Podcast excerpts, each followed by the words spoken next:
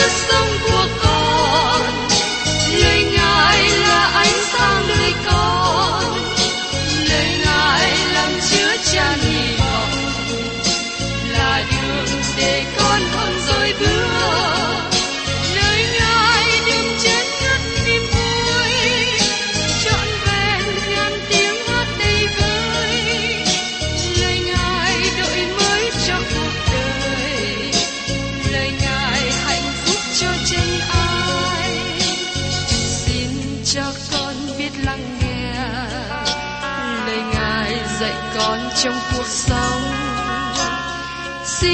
cho con biết lắng nghe.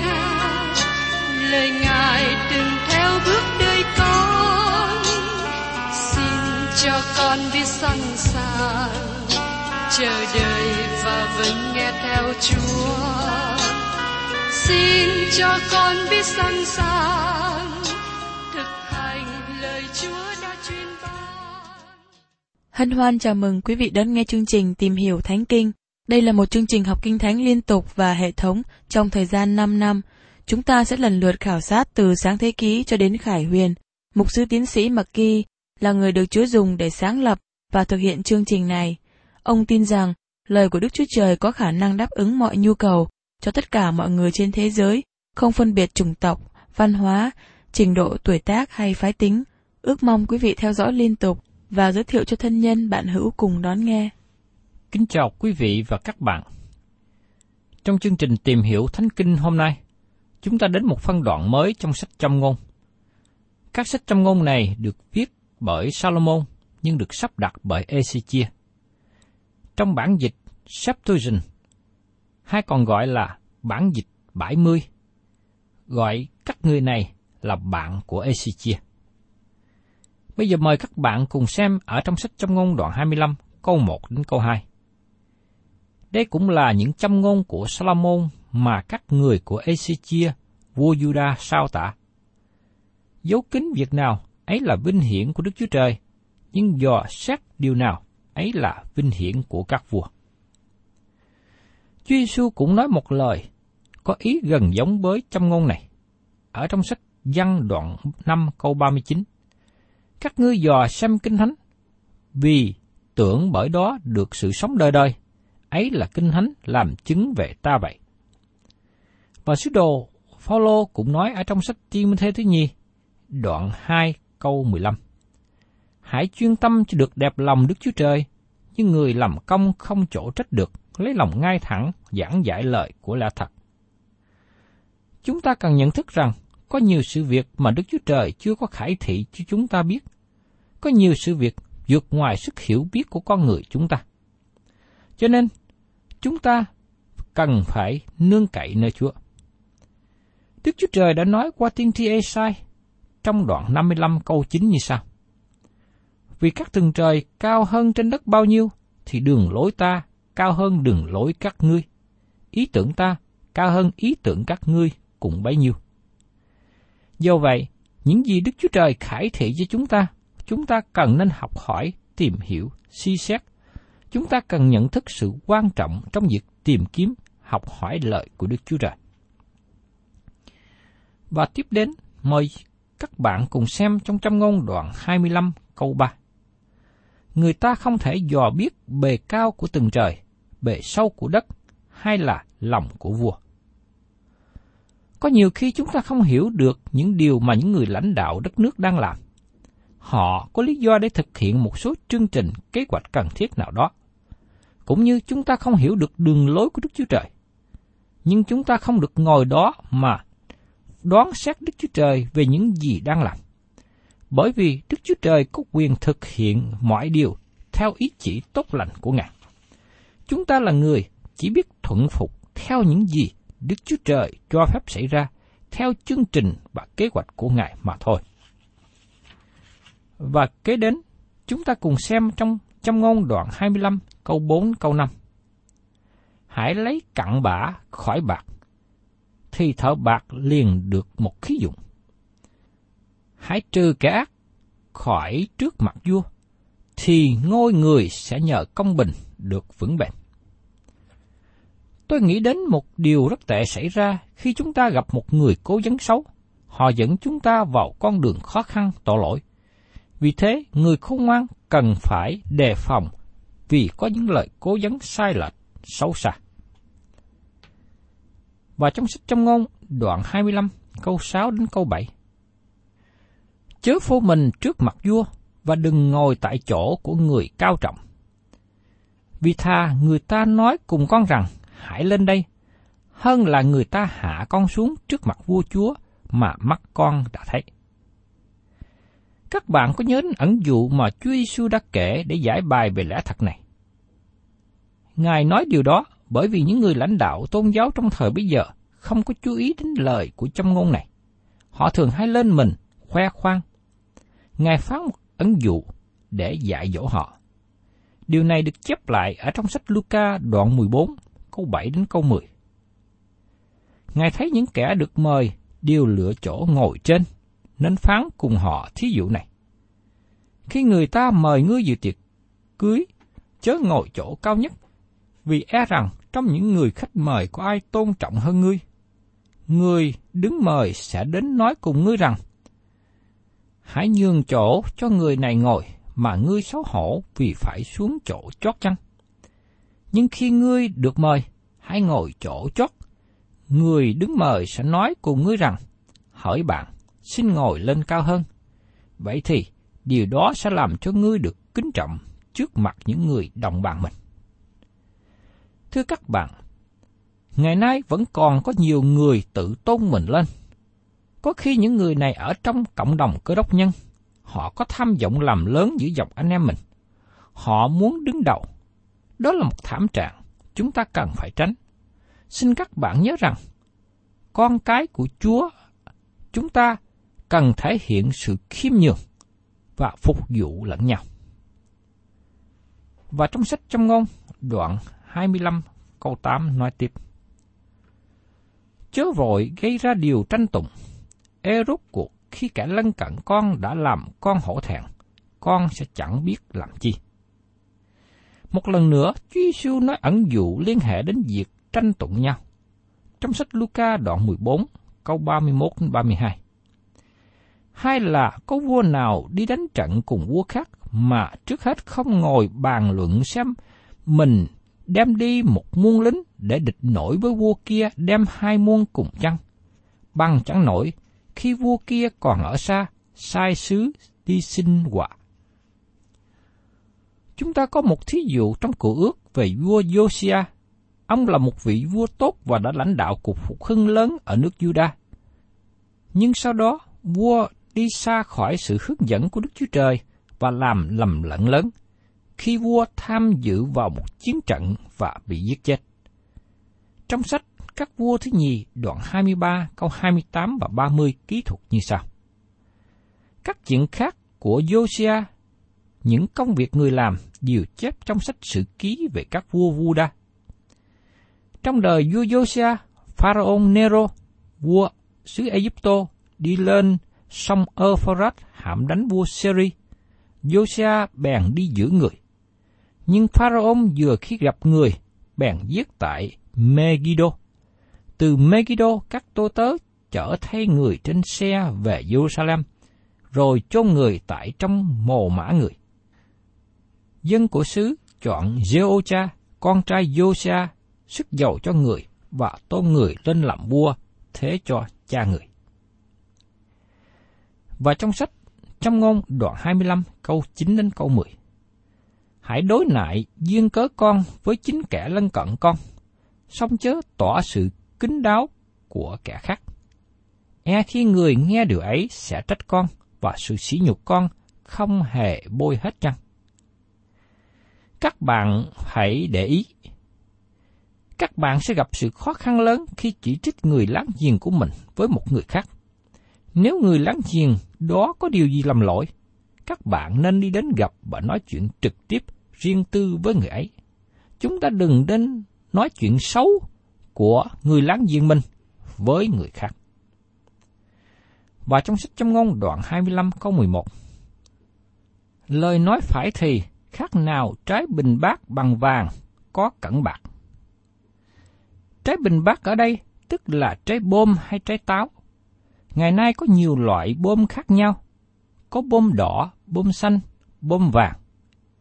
Khi chúng ta đi xuyên qua kinh thánh, chúng ta thấy có nhiều người nói cách tốt đẹp, nói đúng lời, nói đúng lúc. Có những lời nói tốt, có khi nói những lời khiển trách. Nhưng các lời đó cần thiết, vì đó là những lời đúng đắn. Chẳng hạn như lời của tiên tri Nathan nói với David, kỹ thuật ở trong Samen thứ nhì, đoạn thứ 12. Khi David phạm tội, Nathan đã đến nói một cách riêng tư với David và dùng những lời hết sức là chân thành để kêu gọi David ăn năn, và David đã ăn năn tội lỗi của mình. Chúng ta cần cầu nguyện xin Chúa gìn giữ và soi dẫn môi miệng của mình, để những gì chúng ta nói, nói đúng lúc. Chúng ta cần nhìn lại và thấy nhiều khi chúng ta nói không đúng lời, không đúng lúc đã gây những sự tổn hại. Có những lúc chúng ta cũng cần phải giữ môi miệng mình đóng kín, giữ không nói nữa, vì lời nói không đúng lúc, không đúng thì còn hại hơn là không nói. Có một bà lớn tuổi trong hội thánh thường xuyên có những lời cảm ơn và khen ngợi các mục sư giảng luận sau mỗi Chủ nhật. Nhưng có một Chủ nhật kia, hội thánh mời một vị mục sư khách đến giảng. Không có ai hài lòng về bài giảng đó bởi vì quá dở. Sau giờ thờ phượng những người trong hội thánh chờ đợi khi bà bắt tay chào mục sư đó, bà sẽ nói lời nào? Khi đến trước cửa nhà thờ, bà chào vị mục sư và nói, Hôm nay mục sư chọn đoạn kinh thánh hay quá. Các bạn thấy rằng, bà cụ này vẫn tìm thấy một điều nào đó tốt lành để có những lời khen và khích lệ. Các bạn thân mến, một lời nói tốt đẹp giống như trái bom vàng ngon lành. Trong tuần này, tôi xin kêu gọi các bạn nói một lời nói tốt, nói đúng lúc với một người quen mà các bạn tiếp xúc. Và tiếp đến, mời các bạn cùng xem ở trong sách châm ngôn đoạn 25 câu 12. Người khôn ngoan quở trách lỗ tai hay nghe, khác nào một cái vòng vàng, một đồ trang sức bằng vàng rồng vậy. Các bạn sẽ thấy nhiều phụ nữ đeo bông vàng rất đẹp, thu hút được sự chú ý của nhiều người. Điều này diễn tả đến hiệu quả của lời khiển trách khôn ngoan đến lỗ tai biết lắng nghe.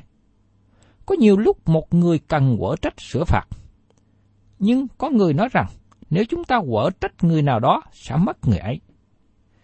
Thưa các bạn, nếu đó là người biết lắng nghe thì chúng ta không mất người ấy. Còn nếu người không chịu lắng nghe thì trước sau gì chúng ta cũng mất người ấy. Khi có dịp tiện và khi thấy cần thiết, chúng ta nên thật lòng nói lời quở trách để xây dựng bản mình được tốt hơn.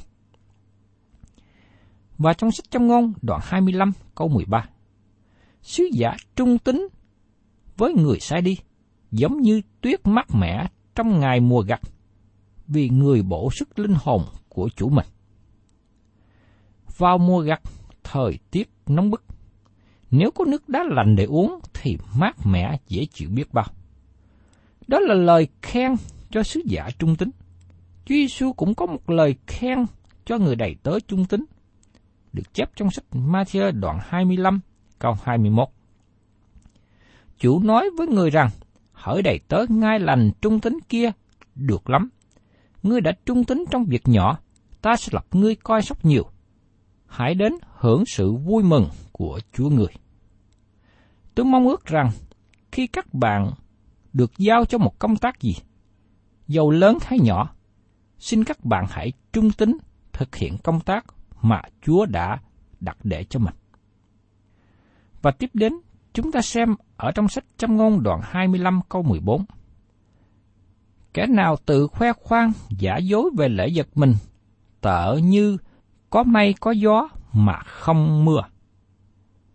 Một số người hay khoe khoang về khả năng mà họ không có.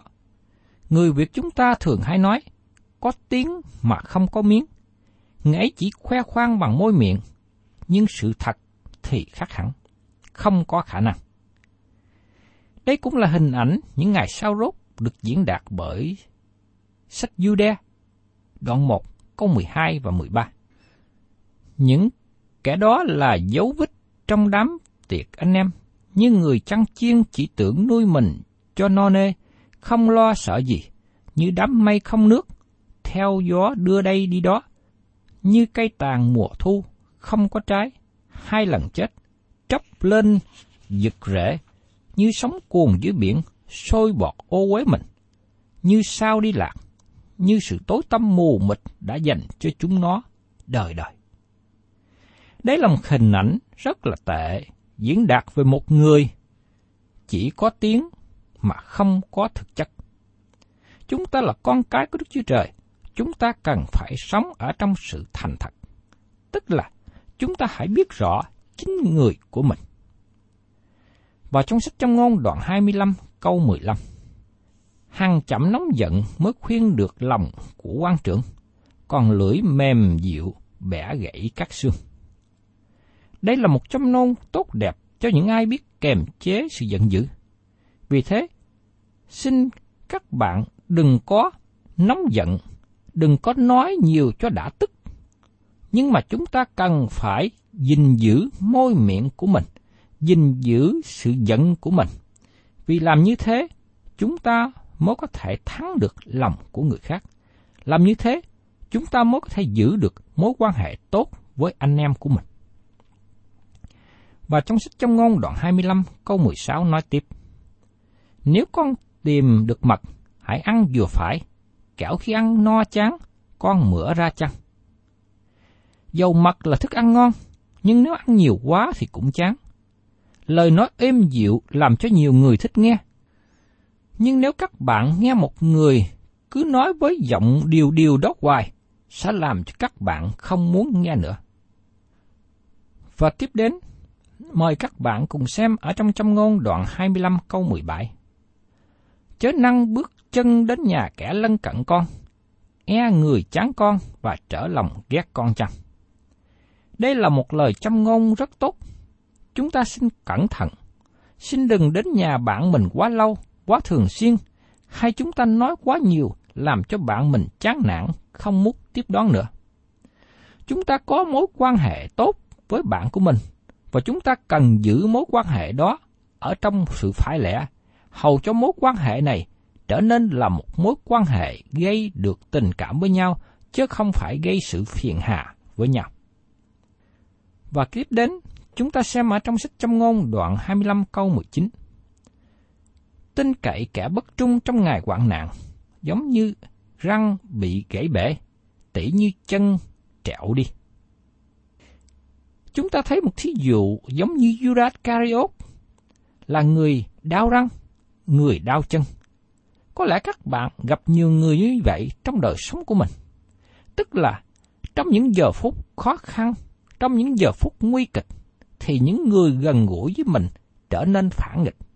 Đó là một cái điều hết sức là tệ hại. Tiếp đến, chúng ta cùng xem ở trong sách trong ngôn đoạn 25, câu 21 đến 22.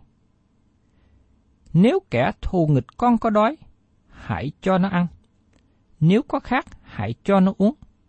Vì như vậy, con chất than cháy đỏ trên đầu nó, và Đức Rô Va sẽ báo lại cho con. Chúng ta thấy rằng Chúa Giêsu đã nhắc lại nền tảng này, và Phaolô cũng giảng về nền tảng đó, nhắc lại về nền tảng đó, vì đó là điều quan trọng.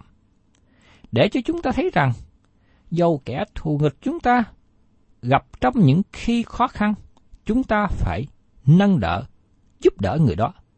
Chính hành động tốt của chúng ta mới cảm hóa được kẻ thù nghịch. Còn nếu chúng ta dùng sự thù nghịch để đối xử với sự thù nghịch, thì chúng ta cũng ngang bằng với người họ, hoặc có khi chúng ta còn tệ hơn những kẻ thù nghịch mình. Con cái của Đức Chúa Trời phải đối xử tốt với kẻ thù. Đó là hình ảnh mà Chúa Giêsu đã đối với những người bắt bớ mình. Và trong sách Châm ngôn, đoạn 25, câu 23. Gió bắc sanh ra mưa, còn lưỡi nói hành cách kín đáo gây cho mặt mày giận dữ. Chúng ta thấy hình ảnh của người nói xấu người khác cách kín dấu, nói sau lưng rất là tệ. Có người nghĩ rằng khi họ nói xấu người kia như vậy, họ không biết. Nhưng xin các bạn nhớ rằng Đức Chúa Trời lắng nghe mọi lời nói của chúng ta. Bất kể là các bạn nói với ai, nói nơi nào. Xin các bạn nhớ rằng, người nói xấu không thể nào tránh khỏi hậu quả được. Và tiếp đến, chúng ta cùng xem trong châm ngôn đoạn 25 câu 24. Thà ở một góc trên mái nhà hơn là ở chung với người đàn bà hai tranh cạnh. Chúng ta đã nghe điều này một vài lần, nhưng tại sao Salomon vẫn còn nhắc lại nữa? Có lẽ vì Salomon có nhiều vợ, gặp nhiều khó khăn với họ. Có lẽ vì thế mà Salomon đã nhắc lại điều này nhiều lần. Cho nên, qua lời châm ngôn này, tôi có lời nhắc nhở với quý bà, quý cô, những người đang làm vợ ở trong gia đình. Chúng ta nên có sự nhịn nhục, hòa thuận với chồng, để gây dựng một gia đình hạnh phúc, vui vẻ, cùng chung sống với nhau. Và trong sách châm ngôn đoạn 25, câu 25, Tinh lành ở xứ xa đến, giống như nước mát mẻ cho người khát khao. Gần đây các bạn có nghe tin tức về gia đình của mình không? Các bạn có thường xuyên viết thơ về cho mẹ mình không? Đó là điều cần thiết nếu như các bạn hiện đang sống xa gia đình cha mẹ. Có một tin lành đến từ nơi xa. Lời thiên sứ báo tin trong đêm Chúa Giêsu Giáng sinh.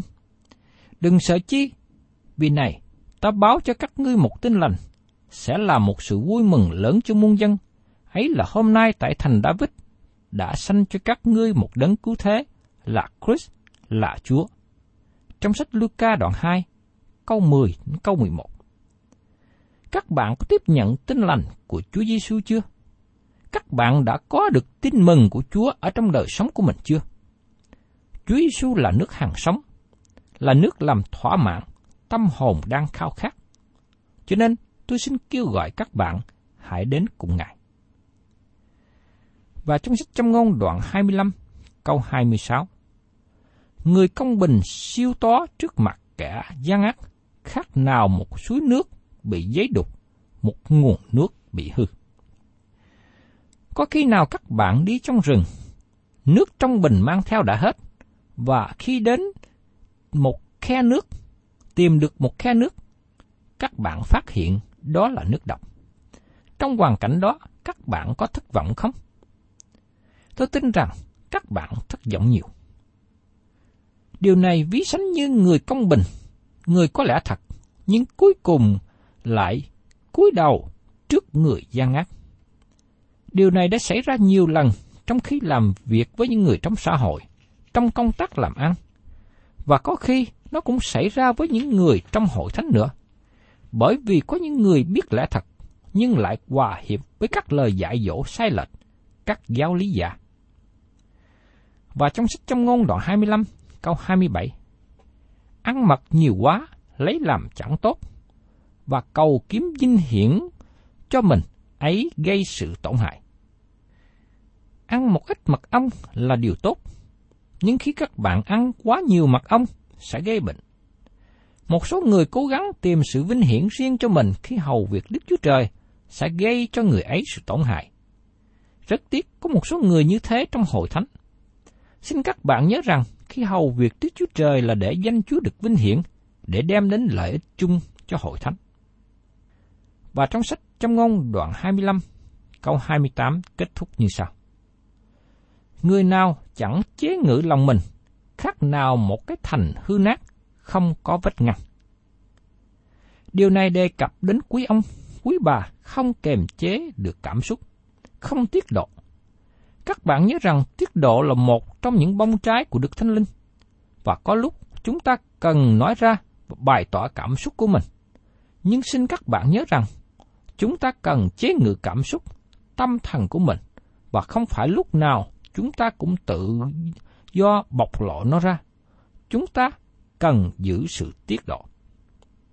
Quý vị và các bạn thân mến, chúng ta tạ ơn Chúa vì qua châm ngôn đoạn thứ 25 này dạy dỗ chúng ta rất là nhiều điều. Một trong những điều mà chúng ta cần đến sự ghi nhớ trong phần chót của đoạn này, nói đến sự tiết độ. Người khôn ngoan giữ sự tiết độ, tức là biết kiềm chế, biết hành động một cách phải lẽ. Trong phản ứng của mình, trong lời nói của mình, trong thái độ của mình, trong cách ăn ở của mình. Người tiết độ là người giữ được lòng mình. Thân chào tạm biệt quý thính giả và xin hẹn tái ngộ cùng quý vị trong chương trình Tìm hiểu Thánh Kinh kỳ sau.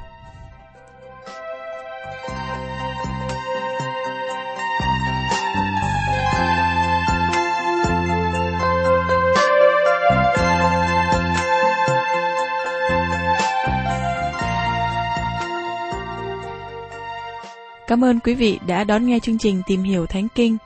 Nếu quý vị muốn có loạt bài này, xin liên lạc với chúng tôi theo địa chỉ sẽ được đọc vào cuối chương trình. Kính chào quý thính giả.